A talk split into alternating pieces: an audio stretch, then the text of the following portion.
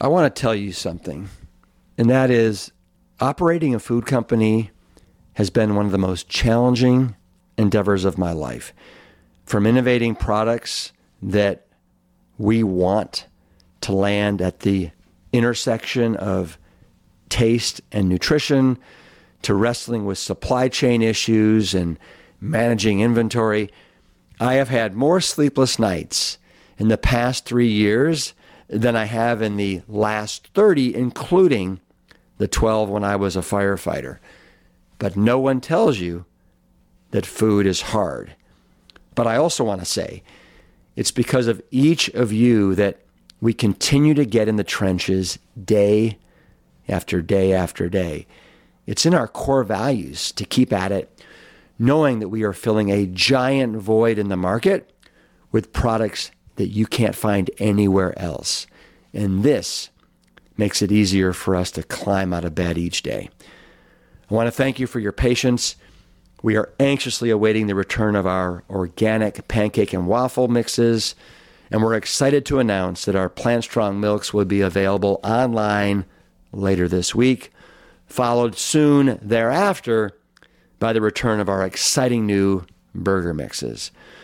Our goal is to be your reliable and trustworthy partner for all things Plant Strong, allowing you to stock up on healthy meals that you can make and enjoy in minutes while still managing your busy lives.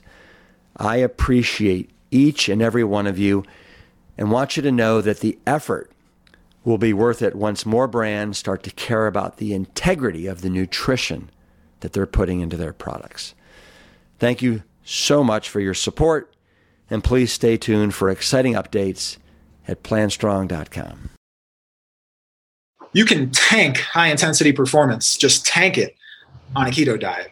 Um, and when people speak otherwise, you know, you're looking at research where people are doing push-ups or pull-ups where it's your own body weight. So if you drop body weight, but you're also getting weaker, then proportionally you might stay the same. You might be like, "Hey, I'm getting weaker, but I'm le- I weigh less, so I can mm. move my body just as well."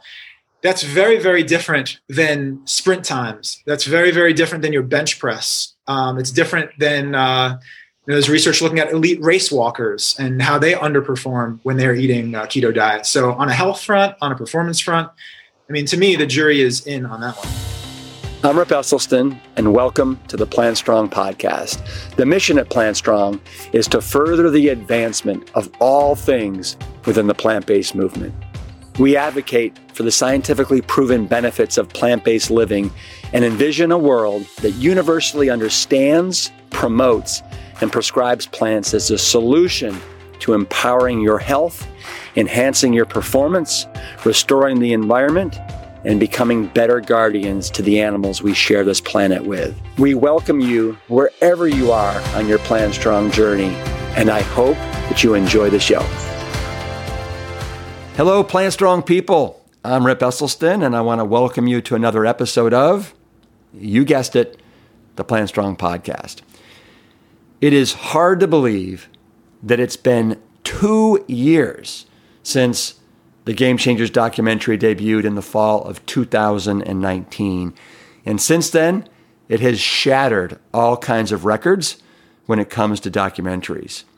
An estimated 100, I'm going to repeat that 100 million people in more than 190 countries have watched the film, making it the number one most watched documentary of all time. That is so cool. In fact, it even gave birth to a phenomenon appropriately dubbed the game changers effect for the way that it influenced eating behaviors across the globe. Today, I'm going to revisit the film and talk about nutrition and performance with the chief science advisor of the Game Changers, David Goldman. David was literally born for this role as a sports nutritionist and exercise physiologist because it is right at the intersection of performance, health, and the benefits of a plant based diet. He was the one who crossed all the T's and dotted all the I's on the science and the research behind this film. So if you're looking to gain an edge in your performance, you're going to absolutely love this conversation. And yes, we talk about the P word, Mr. Protein, Mrs. Protein, and he answers your nutrition and performance questions as well. Enjoy this game changing chat with Mr. David Goldman. What I would love to do before we kind of dive into a bunch of questions and stuff is you've got a ton of initials after your name. What what do all of them mean? Oh, it's just Junior, David Goldman Jr. Because my dad was also is also David Goldman, so that's that that's exactly what I meant. Cool. All right, so let's get right to the no. So um, I appreciate that, and, and my dad's Jerry, so it's not. I was lying from the from the get go. Um, so I just uh, you're asking what like what my education is and, and yeah I, yeah I mean you got I mean literally there must be like five or six different you know letters and I don't know what all of them mean some of them but yeah some of them are made up but um, yeah no, so I have a, a dual degree uh, from Columbia University Teachers College Columbia University uh, it's a, a grad degree in applied physiology and nutrition so it's like exercise science and nutrition um, I became a, a registered dietitian uh, what else? I, oh, I, I got a, a, CSSD, means Certified Specialist in Sports Dietetics. So like a, a sports dietitian. Yep. Um, and then I have a Certified Strength and Conditioning Specialist uh, cert. So you know, if you wanted to be a, a strength and conditioning coach, um, then this is a, a great certification to have. It comes through the National Strength and Conditioning Association. So those are those are the those are no, my credentials. Yeah. Awesome. I think when when when I met you in 2018, you had just left or you were still with True North. Is that correct? Yeah, I had been working at True North. Um, I I still work with them uh, from afar a bit. Just recently, I helped them develop a questionnaire to do some uh, uh, scientific literature. You know, they're, they're basically going to run some studies and see how compliant are people eating a super healthy whole food plant-based diet devoid of added salt oil and sugar and so trying to help them figure out how to um, really check in and see if people were compliant with the diet so i still work with them um, from afar on occasion but yeah i'm full-time with the game changers now and, and so and so what do you think the results of that compliance uh, is, is going to look like oh man i I wish I could tell you. It's really hard. I mean, it's it's hard to get people to, um, to I mean, cook in this incredibly healthy way. I think what you do is a fantastic uh, way to get people there. Where you know it's not like zero added salt. Um, it's super healthy. It complies with the recommendations. It works for athletes.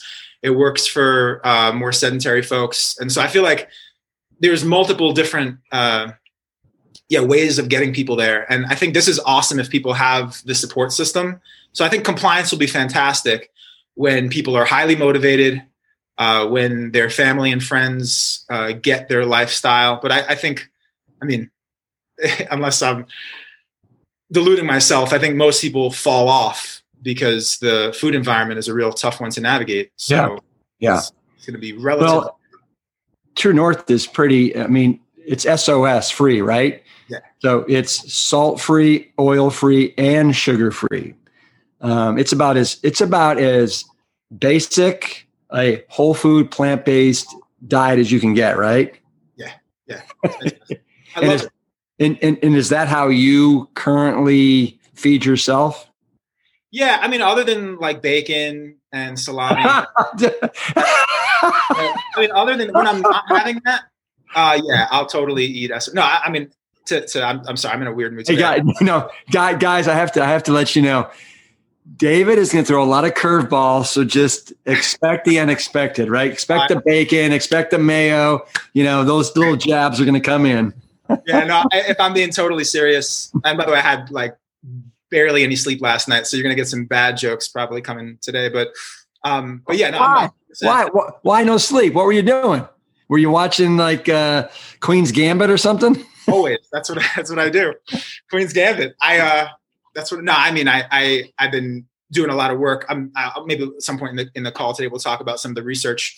I would love to. Yeah. it's exciting stuff. It's it's a good reason to not get sleep. It's not like my kids were screaming in the middle of the night. But um, yeah, I, I personally go just going back to your question. I eat uh, yeah, 100% salt, oil, sugar free, whole food, plant based diet, and I have for many years. But I want to throw a qualifier in there because when people you know when my patients have learned that that's the way that i eat sometimes it can seem daunting and it seems unrelatable to a lot of people so i just want to throw out that just because i do that personally does not mean that i recommend that everyone else do the exact same thing. I think it can do some damage when people think that you, no matter what, under all circumstances, have to dive into the deep end. I think uh, that works for some people, and for a lot of other people, for the majority of people, I think a more progressive behavior mm-hmm. change makes sense. So yeah, I do eat that way. My whole family does too, but uh, but I'm, I'm not saying one size fits all.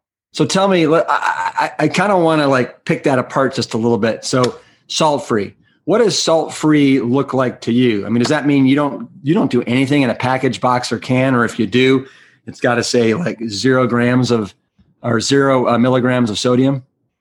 So I actually don't even look at the um, at the number of milligrams of or, or grams at this point of anything in any of the foods that I'm eating. Um, but yeah, I mean, if it ha- I mean, if on the ingredient list it says salt or anything with sodium. I mean, I'm eating, I'm buying one ingredient foods, right? So if I buy tomato paste, the ingredients it's just tomato, right? Um, and yeah, so really, I, I don't really notice the nutrition facts panel at this point. Um, but that's yeah, it's really just simple, as close to nature as yeah. possible. Yeah. Um, and then sugar, I would imagine, um, and I think you and I both know this is the case, but you probably do a, a lot of fruit. Yes. I mean, a good amount of fruit. Not like I'm not like a fruitarian. So you're not like Robby Barbaro? No, of course no, not. I think he's fantastic, and I have so much respect for that man. And I love, I love his business. I love. I mean, Mastering Diabetes is gorgeous, yeah. absolutely gorgeous, and he's doing everything right. I had the the pleasure of speaking with him once and all of the potential guidance that I could possibly offer. He was already doing all of it. So he's the man. Yeah. Uh, but yeah, I mean, I, I definitely eat fruit. Um, and yeah, it's not like the mainstay of the, of the diet. I think my, my diet's built at least visually more around beans and greens. Yeah. But uh, yeah, I love fruit. And every day I'm having a whole bunch of berries and cherries and yeah, for sure. Nice. Nice. So, so the game changers. So you said that yeah. So you've pivoted away from True North. You now are working, and you have been now for a couple years, full time with the game with the Game Changers. Did that movie exceed your expectations as far as how well it was received, and it's now the most watched documentary of all time? I was thrilled. I really was thrilled. I mean, I thought it did so so well. Um, if it was up to me, I would have made it so dry with all the science, and they figured out how to bring it to life in a way that was relatable. Um, they had, I think there was like, uh, like a firehouse scene in there. I don't know if you saw, but I mean, other than the guy who led that, who I thought was kind of shady, other than that, the rest of the, I mean, the firemen were fantastic. I thought it was really, really great. I mean, I, I, I think it addressed a whole bunch of pieces of the puzzle that that people have questions about, mm, you know, protein and B12 and, um, you know, just a whole bunch of different aspects from health to performance. So I, I was thrilled with it. And uh, yeah, I'm, I'm, James and Joseph, as far as I'm concerned, are absolutely brilliant. And so I'm, I'm really, uh, I feel very fortunate to, to yeah.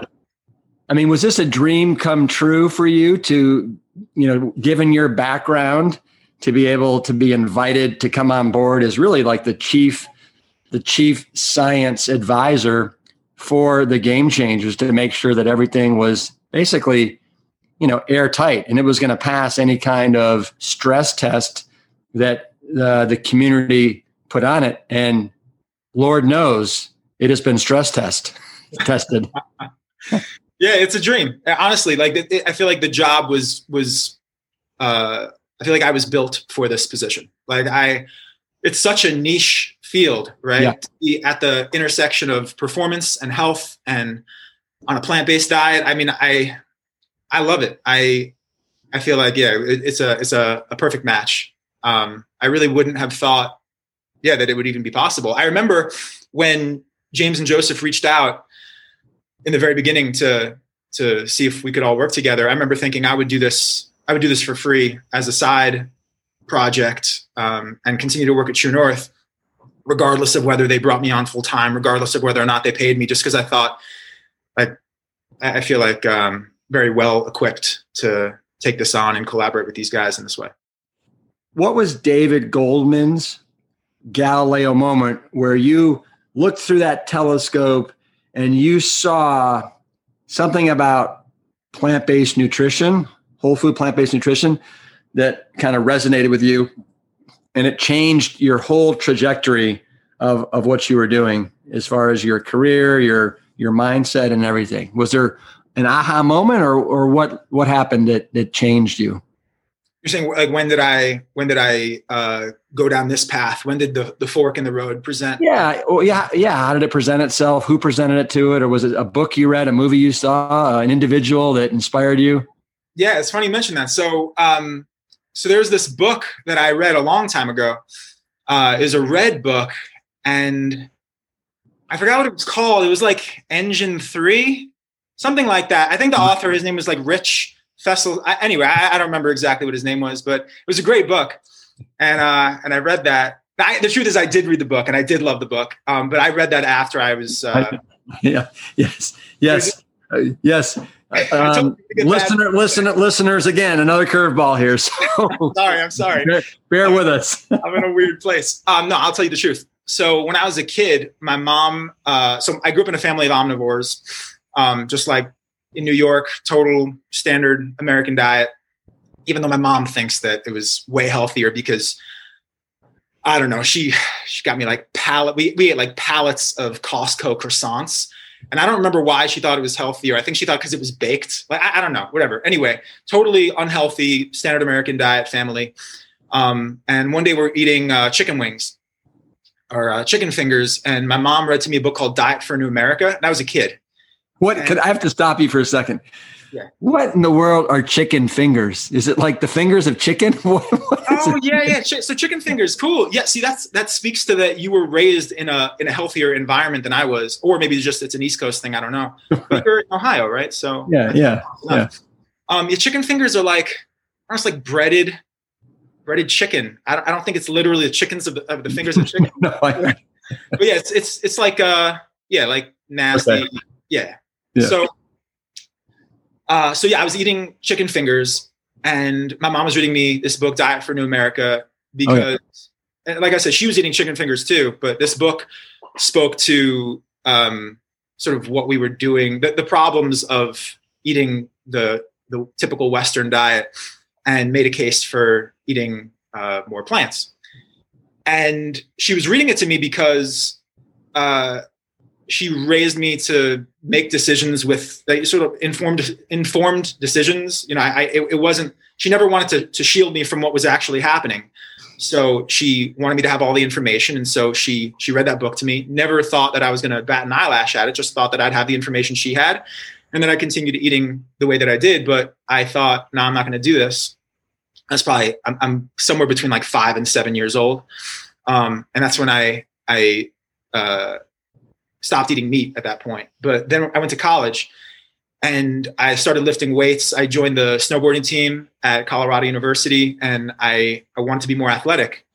And I was completely convinced that in order to perform at a high level, or really at any level, I had to to build my diet around meat and animal products. So I did, and I pulled a 180 and I mean, I was getting like a gram of protein per pound of body weight, you know, standard bodybuilder yeah. approach. Just, I remember the very first thing I ate was like a can of tuna fish because it had, uh, that was my, my, my, way of breaking the seal and, and starting eating meat because I saw how much protein it had. And I was thinking, there's no way I can do this with, you know, beans and, and uh, grains and vegetables and stuff. So anyway, I did that. And then I, so I, I ate meat for a whole bunch of, uh, you know, many, many years. And then I went to grad school because I thought, I'm just getting all my information from like, you know, Iron Man magazine and Flex and the bro science. Exactly, exactly. And they were great and I loved learning from them, but at a certain point I thought they're you know, they're referencing studies and maybe I could just read those studies that they're referencing so I can make up my own uh, you know, my own opinion. So I went to grad school and um yeah, by the time so I hit about 27 years old, and I realized this is just completely unnecessary for me to be eating these foods. If anything, I'm doing myself a disservice. So when I realized that uh, I could perform at a really high level in the absence of any of those foods that I thought were quintessential, um, I flipped back and I've been eating a, a whole food plant based diet since. Right. And continuing to like look at the research, the most latest studies, and always keeping yourself informed, right? You just love it. Obsessively. That, that so that's the kind of thing that like when I yeah. say I, I didn't sleep well, it's probably because some study came out and I'm just thinking about it and I'm thinking, how can I uh, replicate that study or or how would I have done it differently? And it's I mean it's it's like borderline profession obsession, but I I am fixated on that intersection of health and performance. Sure. Nice, nice. Well, since I have you here, I'd love to uh, ask you some tried and true questions. Uh, you know, they may be a little bit of a yawn for you, but I think our listeners would love to hear what you have to say about them. And, you know, obviously the game changers, like you said, we pretty much delved into all the different, you know, busting the, the typical myths that are out there uh, and letting, letting, letting men and women know that listen you can have optimal performance you can build all the muscle you want you can be supremely healthy and also do the environment a service by eating a plant-based diet. So i think the the number one let me ask you instead of asking you the direct question i'll ask you what do you think was the number one myth that the game changers busted? Uh, i would say the the concept of that real men eat meat. Okay. From a number of different angles. Yeah. Uh, can you talk about why, in fact, real men eat plants and how by eating plants you can get all the protein you need? Oh, sure. So, um, so that's one of the one of the projects I'm working on right now. Is uh, I'm, I'm James and I are co-authoring with a, a couple of uh, colleagues a scholarly review on protein and a plant-based diet and how I don't want to give away too much of the paper. Not that many people are going to read it, but that if you basically were to take uh, a regular diet that people in um, you know around the globe are eating in developed nations that are you know plant-based diet and you just scale it up to the calorie needs of uh, you know a bodybuilder or uh, you know an endurance athlete. They're just by virtue of you know they're going to maintain if you were to maintain the same percentage of calories from protein and then just scale that up to get the, the amount of calories that you actually need, you easily hit the, the quantity that you would require to not just get bigger and stronger, but to max out that response, to max out the size and the strength that you would get. So it's um it's really easy to do. Um, uh, a tricky piece, and I'm also putting this into the paper, is well, what about people will say, well, wouldn't you end up getting so much fiber along with that that that would be a problem right? Because you're going to be so full how are you going to get all those calories in? Because this is an effective diet for for losing weight right? So how can it also help you mm-hmm. to fuel performance and to even build muscle? And that really just comes down to to gradually this is what i was saying before if you just dive right into the deep end going from eating 16 grams of fiber a day you know like most people are doing to just jacking it up right now my fiber intakes what is it 80 it's I mean it's it's never less than 110 grams in a day. It's like that's spec- 30. That's spectacular. It's a lot. It's a lot, and it's uh if I were and to what and what and what's your so if your fiber is typically 100 to 100 and you said 130 yeah like 110 120 what does that mean your your calories are do you have any idea oh i mean it depends but uh on average somewhere around four and a half thousand, five thousand in a day. Right. Okay. Okay. I'm sorry. I interrupted you. Go ahead. No, that's cool. And it depends on what I'm doing. Like if I'm backcountry skiing a bunch, it will be different than if I'm, um, you know, in a in a research binge. It just depends on on what the lifestyle is like at that time. But yeah, I was just saying that the the slow transition can be really helpful because if you were to go from 16 grams of fiber to 120, you did that in a week because it's New Year's and yeah. that's what your resolution is, you're going to be in a lot of trouble. And so, you know, that progression makes a lot of sense. But just going back to to your question, that it's very, very, very easy if you're exercising, training hard, um, and also trying to actually add mass. You just hit that protein requirement real easy. And even if you weren't eating four and a half thousand calories a day, you can mm-hmm. definitely also get the amount of protein that you require eating a plant-based diet. So on February 18th, there was a really cool study that was published uh, in the journal Sports Medicine, where they compared a uh, an omnivorous diet where people, you know, they obviously ate meat and animal products and they supplemented with whey protein to hit the amount of protein that you require to maximally grow. And they compared that against a plant-based diet, a, a completely plant-based diet, and they supplemented that diet with soy protein. I'm not saying you need to supplement with protein. I'm just saying yeah. study that matched the two head to head, and they both built the same amount of muscle, same amount of strength, um, and so it really just speaks to the like we were saying before that the the the myth is that you need the whey and that you need the chicken breasts and in my case, I guess when I was a kid, chicken, chicken fingers. yeah, you need all that stuff, and you just don't. And there's so much literature suggesting otherwise. Um, and you see it play out in the strength and conditioning room. You see athletes crushing it, um, and those anecdotes are backed up by really great uh, research. So, yeah, it really is a myth, and it's uh, it feels wonderful to help uh, crush that. Hey everyone, taking a quick break to share with you our next Rip's Rescue event. This free webinar will focus on men's health in honor of Men's Health Month. Women, you're also absolutely invited to attend.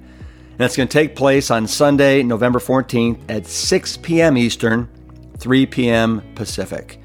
I've invited my friends Dr. Aaron Spitz, who you all know from the Game Changers documentary. He's the famous urologist that worked with the collegiate athletes, and he's also the author of The Penis Book.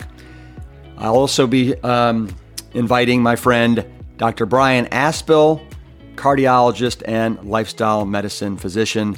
Both these wonderful doctors will join me in focusing in on the biggest threats to men's overall health.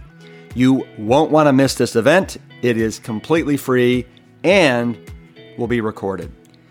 And for all who join us, you're going to receive a bundle of Plant Strong holiday recipes. Simply visit the show notes to register or go to plantstrong.com. Thanks.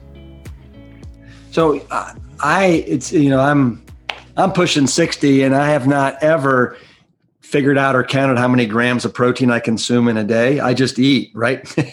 and I let my weight be my guide.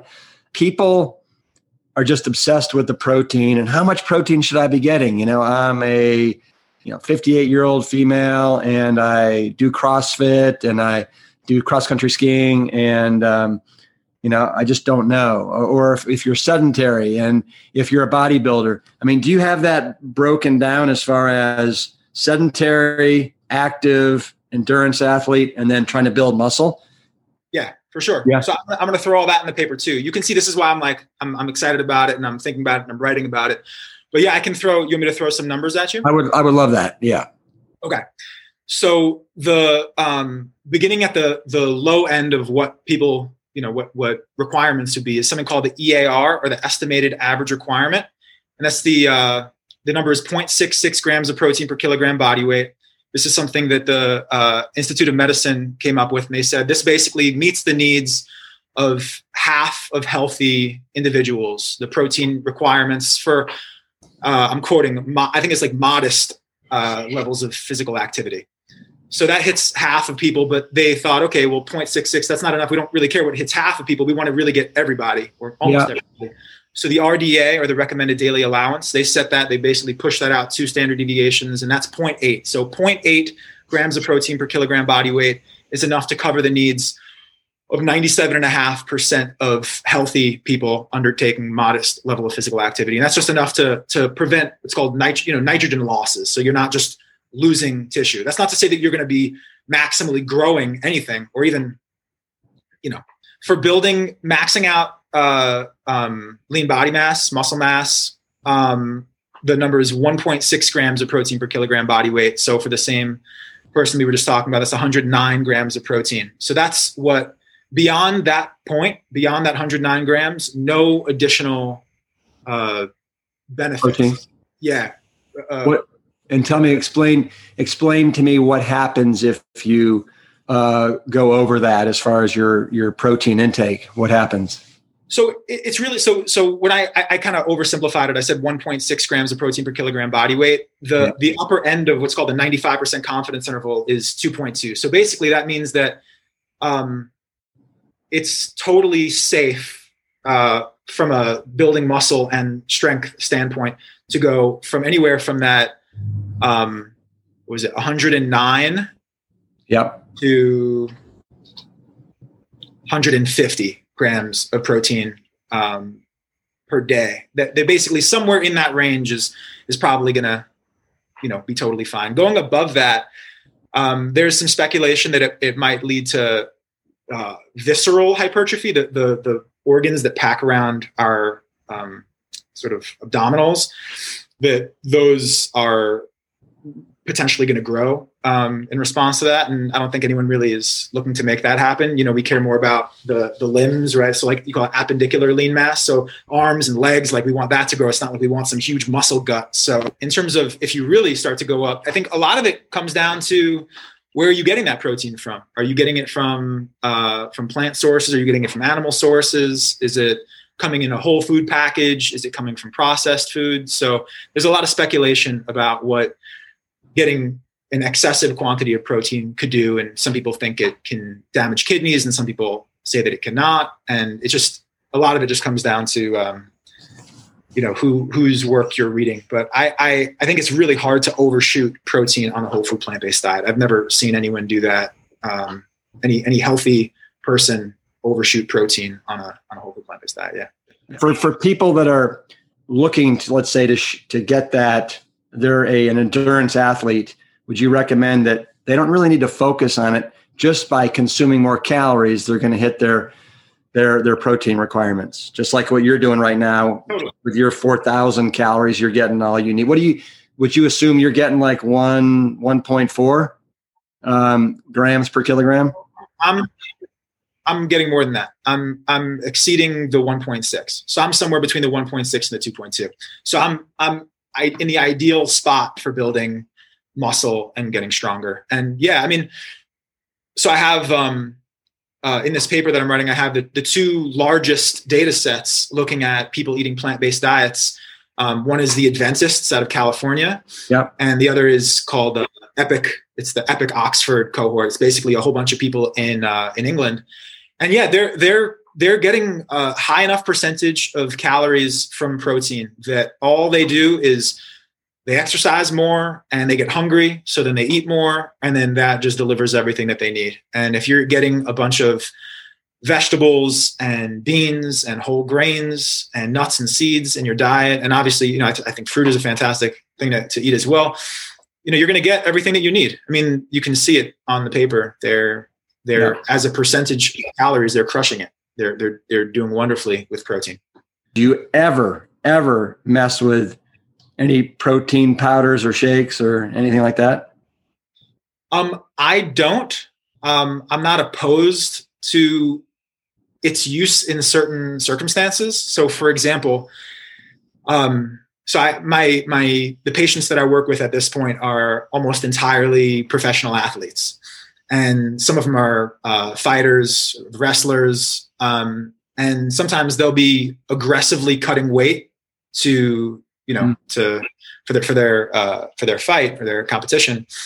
And when you're slashing calories dramatically um, and obviously we were saying before protein comes in as a percentage of your calories. So when you're eating less food you're getting less protein. And ironically that's the time when your protein intake when your protein requirements would go up the most so uh, when calories drop but protein needs go up, that would be a scenario where we would uh, consider including protein powder. But the truth is, if you were to stay in kind of fighting shape um, or as close to it as as you can year round, which I know is a really hard thing to do, um, you don't have to aggressively cut weight.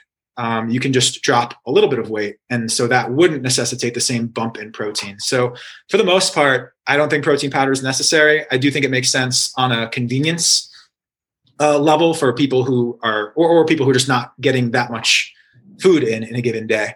But I, I really think, especially like for health, I just don't see a, a point to it. It really just comes down to, to body composition and strength. But like I said, that can be done in almost all circumstances with with whole foods. So you just mentioned that you've been working with some professional athletes, some fighters.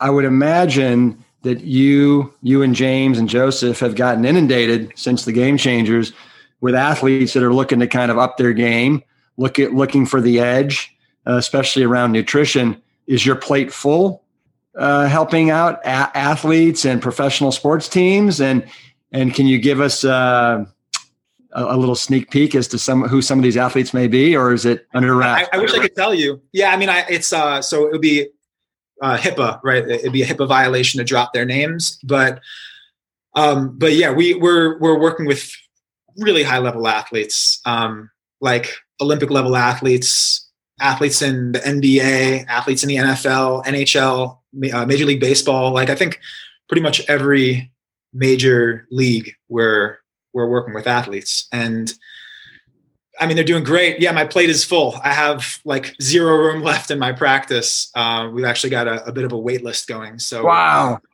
very fortunate. wow. Yeah, the the hope is that they'll um, be these role models, and that as they showcase to the world what's possible when they make their dietary change, and then they go out and just slaughter their competition, that that will be inspiring. And so, a part of me, you know, I have like a guilty conscience in a way because I think I'm only helping the people who already have the resources to help themselves, and I could just take that effort and and help people who who are not um, quite as set up. But then I think I think there's going to be a, a trickle down effect more here when they're blasting, you know, however many Instagram followers with whatever their breakfast was that that hopefully there's the the capacity to make even greater change that way. So yeah. i have a internal conflict with that but i think this is the right way to do it. Yeah i think so i think so too. I can't imagine how much you're probably learning from some of these athletes as well as far as okay what's working what's not working? Oh i can't believe that i mean uh, is that the case? Yeah i mean it's definitely it's a it's a learning process. Uh, i and and just as much of it relates to how an individual responds to certain foods that they eat as the cultural component of changing your diet. And um, I worked in strength and conditioning for a bunch of years, and uh, I got to witness firsthand what that culture feels like when you know it's a bunch of football players who are, um, you know, they're mm-hmm. gonna they're gonna rip each other about uh, eating a block of tofu after a meal instead of brisket and so yeah, I learn a lot on the on the cultural side of it. And I mean, this is this what I'm about to share is not like a any remotely scientific observation, but it really does seem to me like the culture around the, you know the, these these team cultures are becoming more amenable, uh, more mm-hmm. interested rather than threatened by eating this way. And so that's the I think that's the main thing that I'm learning is how do you navigate that space? How do you you know when there's um, 50 guys and all of them are going to go out to a team dinner. Uh, how are you going to you know how are you going to help that person do what feels best to them and supports their performance in a way that doesn't have them feel alienated? So that that sociological piece of it um, i think is the part that i'm learning the most about. I have a i have a question for you. So this morning i woke up at about 6.30 i went to swim practice at 7 i swam for an hour. I went about 3000 yards all I had before I went was a big glass of water. And then about half an hour afterwards, I had a, a big bowl of oats, three different types of berries, a banana, walnuts, chia seeds.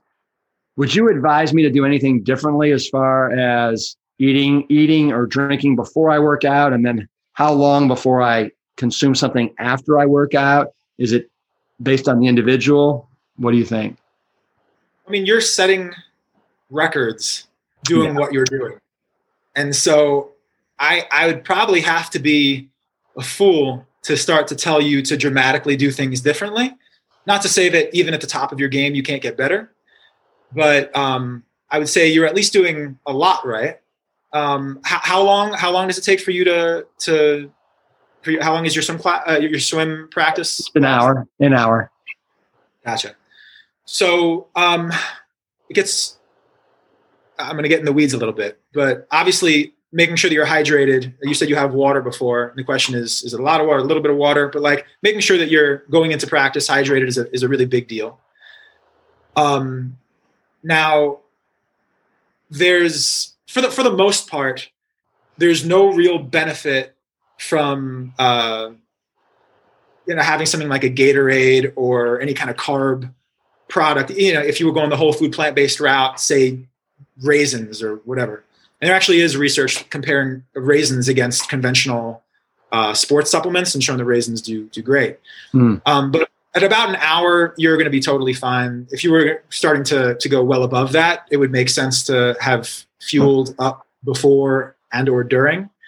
But um, no, for your hour, you're cool. Um, there is some research showing that training or events that are it's like 45 minutes and a little bit up that there there might be a, a performance advantage from like a carbohydrate mouth rinse. So not even let, us just use Gatorade as an example, although I, I, literally never drink Gatorade and I haven't recommended that any of my patients do. Will will opt for other things, but that literally just swishing that in their mouth, whether or not they swallow it, you could spit it out if you wanted to. That that um, in events lasting like really in your 45 to an hour, let's say where you are here, that that could actually improve performance um, uh, as well, not through like um, it, really through a, a, neurological means, like neuro, I'm sorry, neuromuscular means. So it's really just you're you're getting your body to fire on all cylinders, um, and so that's kind of cool. But really, that's I'm, again, I'm, I'm in the weeds. I think you're totally fine. I guess my short answer is you're totally fine the way you're doing it. Um, you are drinking all the water that you need to drink. If you had enough glycogen, right, carbohydrate stored in your muscle yeah. from the day before, which I'm sure you are going to do that, you're not going to wipe that out in an hour of swimming um, you're going to have everything you need to have perform. I think you could certainly play with it and see if you were to have a banana before you swim, see if you perform better or worse, um, yeah. and you can start to tip it in that direction. But some people have sensitive stomachs and they don't feel good doing that right before they uh, train. So yeah. it's kind of a personal thing. But then after you finish, um, your meal sounds great. You're grinding your chia seeds though, right? I didn't grind my chia seeds. I, I, I do. I, I make sure that my my flax seeds are ground but my chia seeds, no, help, help, help me out. Help me out. There's uh let me just pull this up real quick. There's a um some interesting research suggesting that not just the flax seeds, but the the chia seeds as well are worth grinding. Here, I, just pulled it up. Really? Otherwise, otherwise they pass through as well. Yeah, you don't, just don't absorb um, as well. Hmm. fraction of the omega threes. So here, here's a, here's the study in case anyone wants to look into it. The study is called Chia Seed Supplementation and Disease Risk Factors in Overweight Women. Um, I know you're not an overweight woman, but this was uh, a real interesting study that spoke to. Yeah. Uh, where do you where do you go to get all your uh, your science? What what site are you on right now? Oh, this is on PubMed. P U B M E D. Um, this is the the National yeah. Library of Medicine. It's um, nice. any scientific paper, yeah, is going to come through there.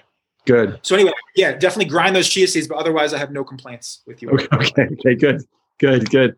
All right, hey, this is what I'd love to do here. If you got 10 more, 10 more minutes, can you can you hang with me? I'm with you. We got so we've got a community. It's called Mighty Networks. We got thousands and thousands of people. I just put a little post in there this morning saying, "Hey, I'm going to be having David Goldman, the chief scientific advisor for the Game Changers, on the podcast just hit me with any questions you want me to throw David. Oh, that's cool. Literally got over a hundred. So I'm just going to, you know, go through and just cherry pick a couple. Okay. So this is a, this is, this is Donna. Donna's 72 years old. She is, act, she's active. She does yoga. She walks. She does HIIT. You know what that is? What's that? High intensity interval training. What is it? High intensity interval training. Oh, yeah. Donna's crushing it. She's she's crushing it. She could run laps around us both. She's crushing it. Her question is as a 72 year old active female, do you recommend any supplements or vitamins that she should take? Um, so before recommending a supplement, I mean, I, I, like to just see what does the person's diet look like because the supplement, right? Just the nature of it, you're supplementing your your diet with something else. So the question is, do you need the additional thing? Mm-hmm. So um, what I have had patients do is uh, where we would do a collect a, a food diary or, a 24 hour recall or a three day food diary so we can see what is it that she's doing great with? What is it that she's falling short with? Um, so right off the bat i mean i can tell you and this is not gonna i'm not gonna win a nobel prize for making this suggestion but um, you know you're eating a plant-based diet you're gonna need b12 right? I mean b12 is a is an obvious one. Um, but I don't know if she's supplementing with that as it is. Uh, I don't know if yeah. she's getting vitamin D that she needs. I don't know if she's synthesizing what she needs. I don't know what the, you know, her, her skin complexion or where she lives and if she's getting sun exposure. So, Donna, I wish I could help you more.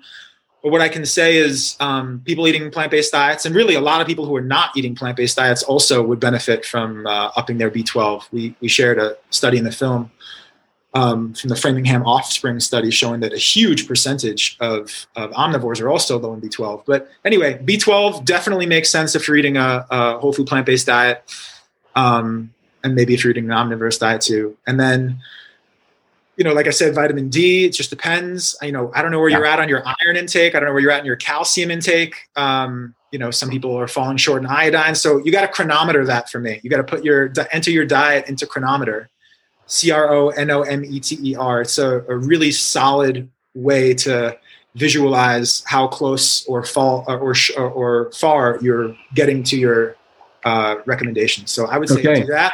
Let's take it from there. All right. Let's see if we can. This is a this is the Goldman Goldman grab bag of questions. So let's see. Let's see. And I, I know this is going to be tough for you, but let's see if we can keep the answers to under a minute. Okay. That, that's right. the goal. That's the goal. Wish me luck. Wish me luck. I get This is from Paul. He wants to know: Is there any truth that vitamin A and vitamin E are more available and better from animal proteins versus plant proteins? And I have no oh. idea. You give me. I mean, this is. It's a good question, but like under a minute, Rip, man. Um, I'm just throwing it out there. I'll world peace, man. Okay, so yes, I mean vitamin A, uh, you get through retinol, uh, in animal foods and in plant foods you're going to get things like beta carotene which are precursors. And so yes you're going to absorb more retinol. Um, you, you convert there's a way to sort of convert all these into what's called RAE and sort of you're, you're, you're turning these into equivalents. And the answer is yes you absorb it more from animal foods. Um, but if you're eating a, a regular healthy whole food plant-based diet you're going to get so much of those vitamin A precursors that it's just irrelevant. Like it just doesn't matter. You're going to get everything that you need. It doesn't matter. You don't need to take more bioavailable vitamin A through animal food. It's just it's it's not necessary. Well, you know, it's interesting. I mean, you talk about I mean, people talk about something that's more bioavailable in animals than it is plants, but that's not necessarily a good thing. When I had exactly. Colin Campbell on the podcast, he was saying how the bioavailability bioavailability of the protein in animals may be better, but that's actually a bad thing. And they went on to explain why uh, yeah. it's it's not a good thing. And and so it's almost like plants. If it's not that bioavailable, there's a reason why. Right. Exactly. And with vitamin A and E, it's a perfect example because those are fat soluble vitamins. And so you're going to absorb them. They're going to store in your fat. It's not like a B vitamin where you just urinate excess out. So yeah, it makes sense to not want to load up too much of that. Yeah. And, and so I agree with you completely. And there are certain mechanisms It's really interesting where, you know, with plant-based foods like iron, plant-based iron, so non-heme iron, you're going to absorb more of it when right. you have lower stores. You're going to absorb less when you have more replete stores. So do you want to just jam in heme iron, um, regardless of whether you need it? So yeah, I think.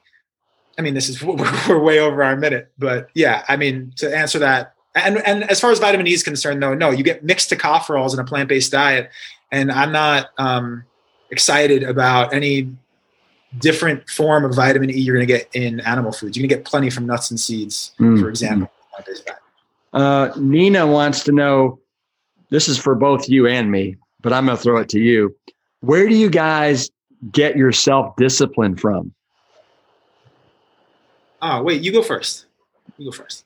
To me, to me, it's not self discipline. To me, this is just it's it's a mindset that I have created and because of all the reasons all the things that a plant-based diet gives me it's not a discipline i guess in some way shape or form it is a discipline but it is it gives me back so much that it's not it's it's not a chore and it doesn't feel yeah. like work. So now your turn. Now your turn.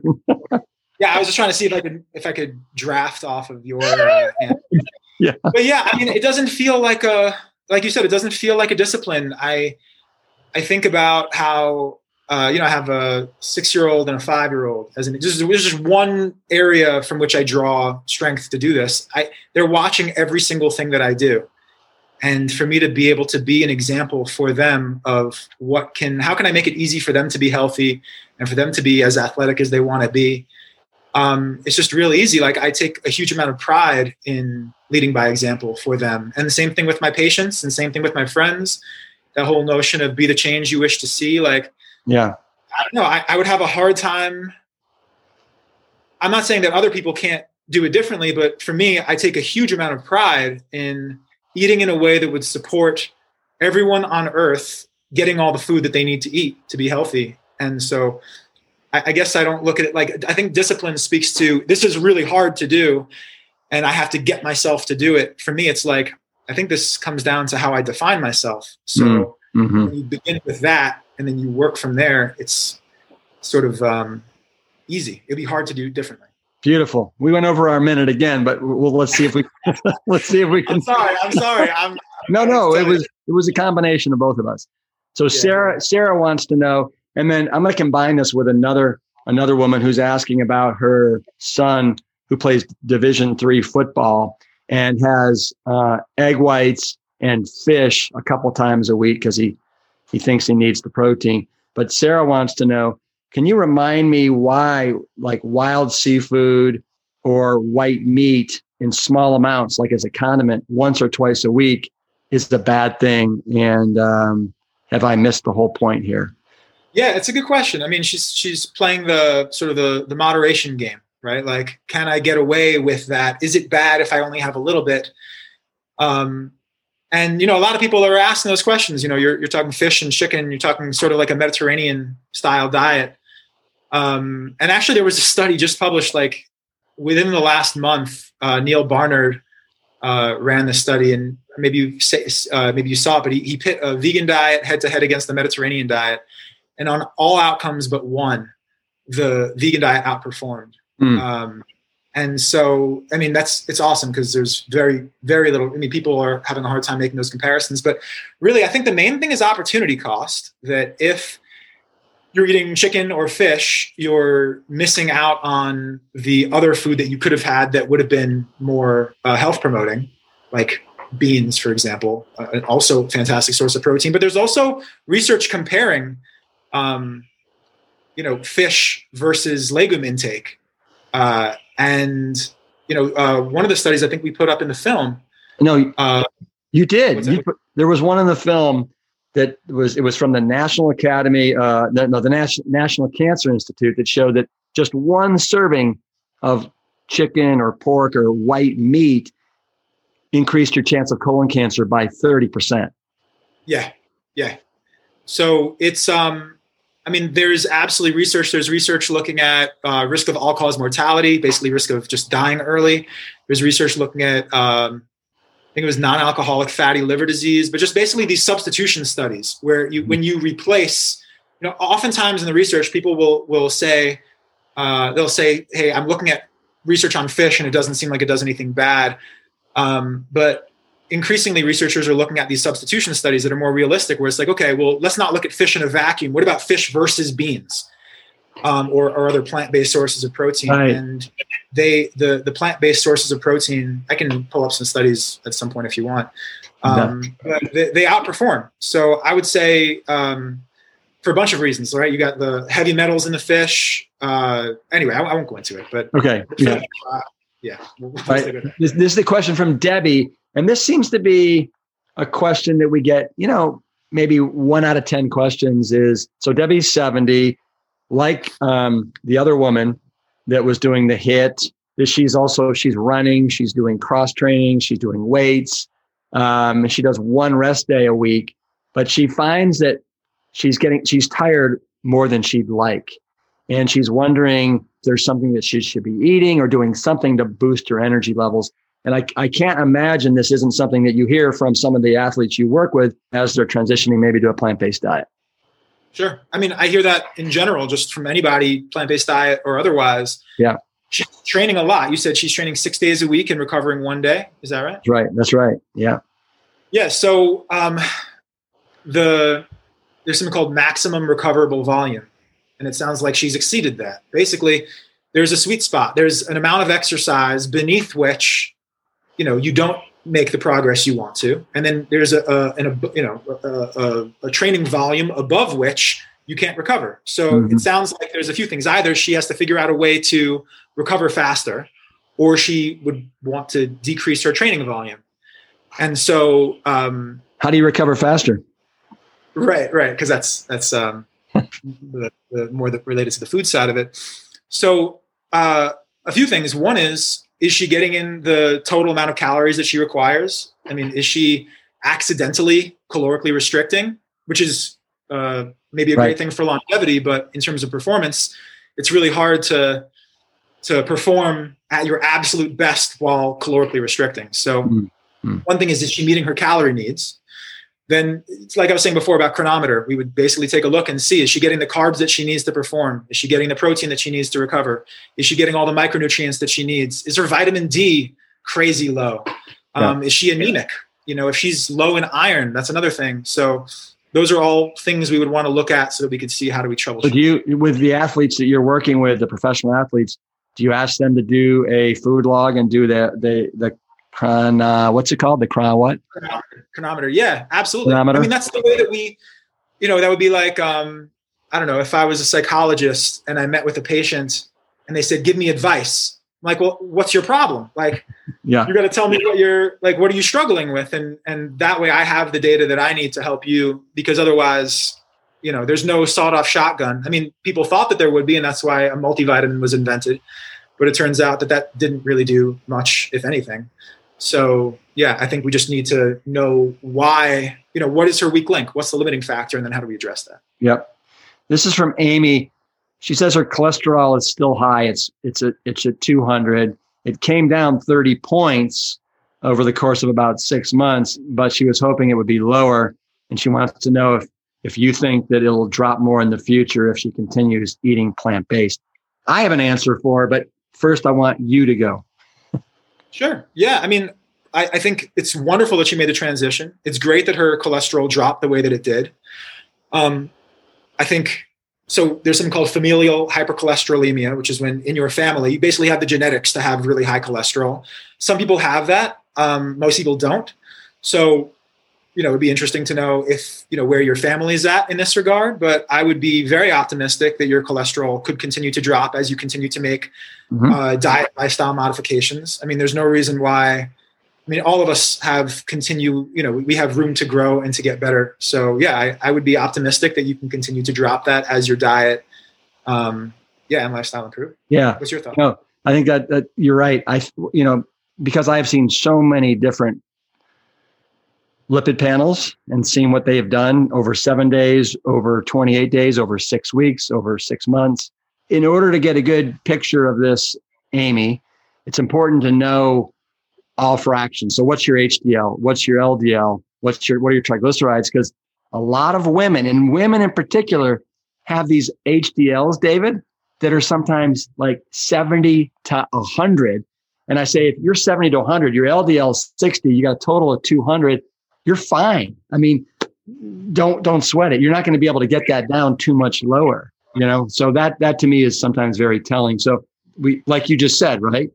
We we got to see the whole picture just like with the Cronometer.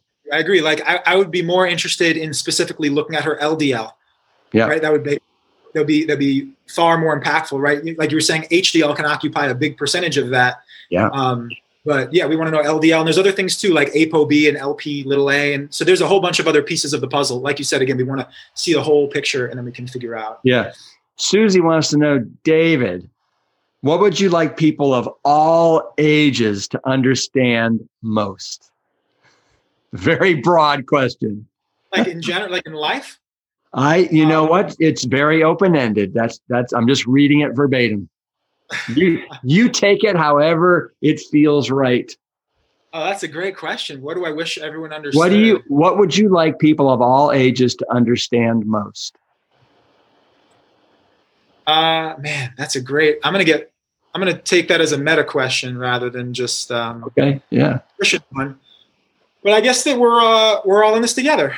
That uh, if I do something, people like to think that what they do doesn't have an influence beyond themselves, and so what I do is going to affect you, and maybe you can't feel my butterfly effect, um, but it's it's going to be there. And so I guess to to recognize that we're as cheesy as this sounds um, siblings uh, in this world, and uh, so we should treat each other that way. It's really right. It's easy to like go to a family reunion and feel all that love for all these people who we already know, but what about the people who we don't know? What just because they're like our 15th and 20th cousins, we're not going to treat them as if they were family? Like I don't know. Sometimes I think about if I was like on a desert island, how absolutely happy I would be if I just met some random person, like whoever they happen to be. I'd be like, man, you're my brother, you're my sister. Like, cool. Like, why why do I have to be on a desert island to feel that way about people? So, I guess I'm gonna go, I'm gonna go with that Kumbaya like uh,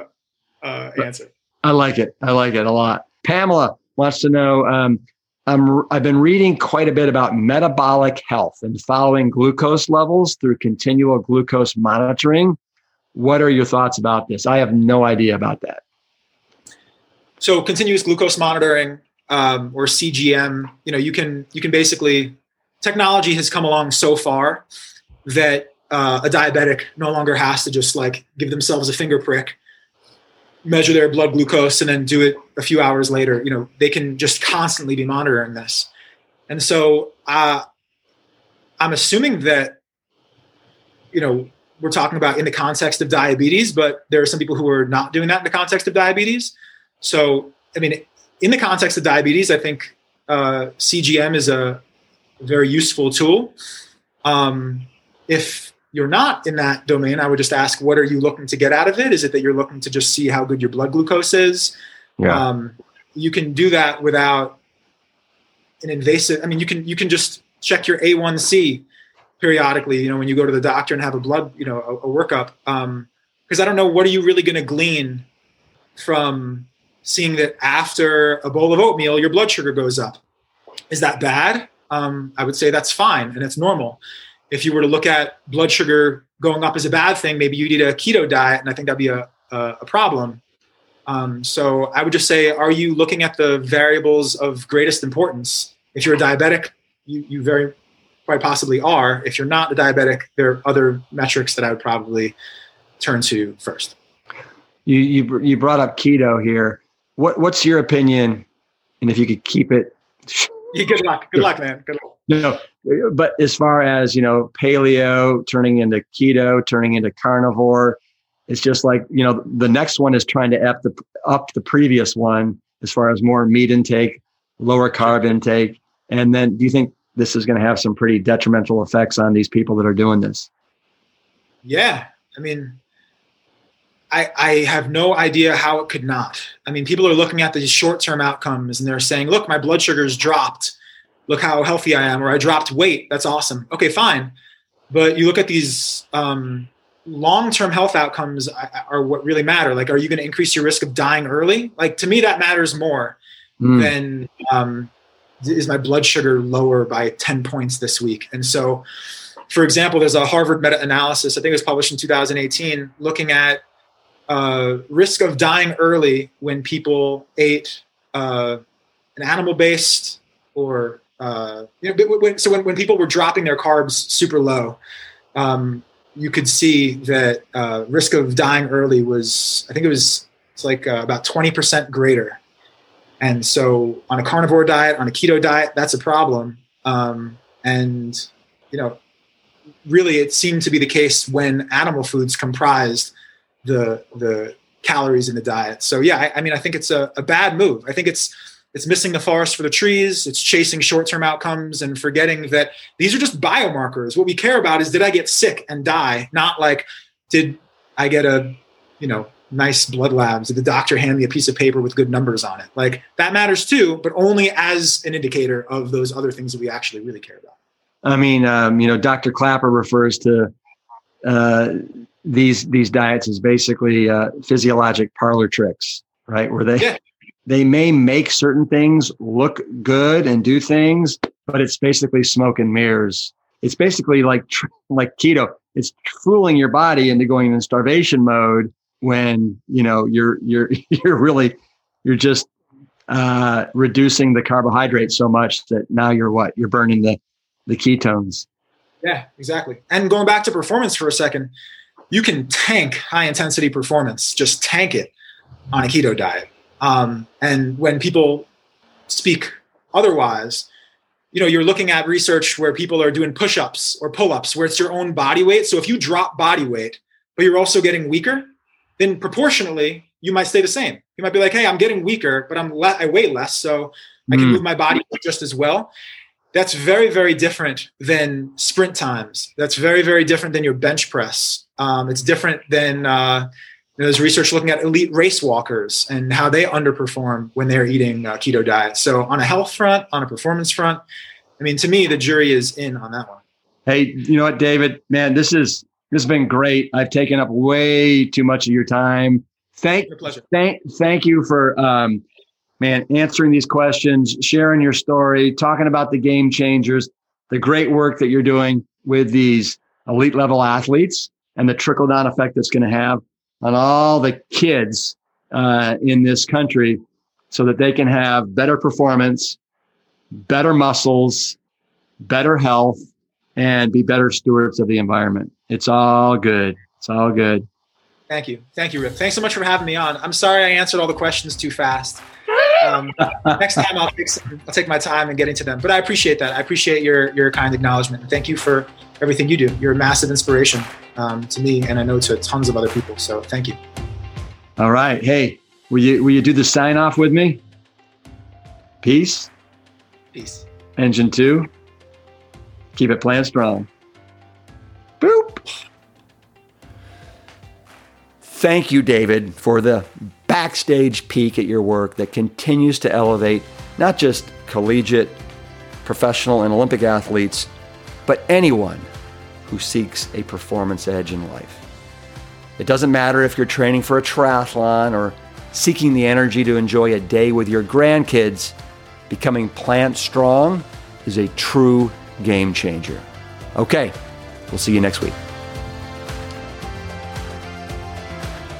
The Plant Strong podcast team includes Carrie Barrett, Lori Kordowich, Amy Mackey, Patrick Gavin, and Wade Clark. This season is dedicated to all of those courageous truth seekers who weren't afraid to look through the lens with clear vision and hold firm to a higher truth. Most notably, my parents, Dr. Caldwell B. Esselstyn Jr. and Ann Crile Esselstyn. Thanks for listening.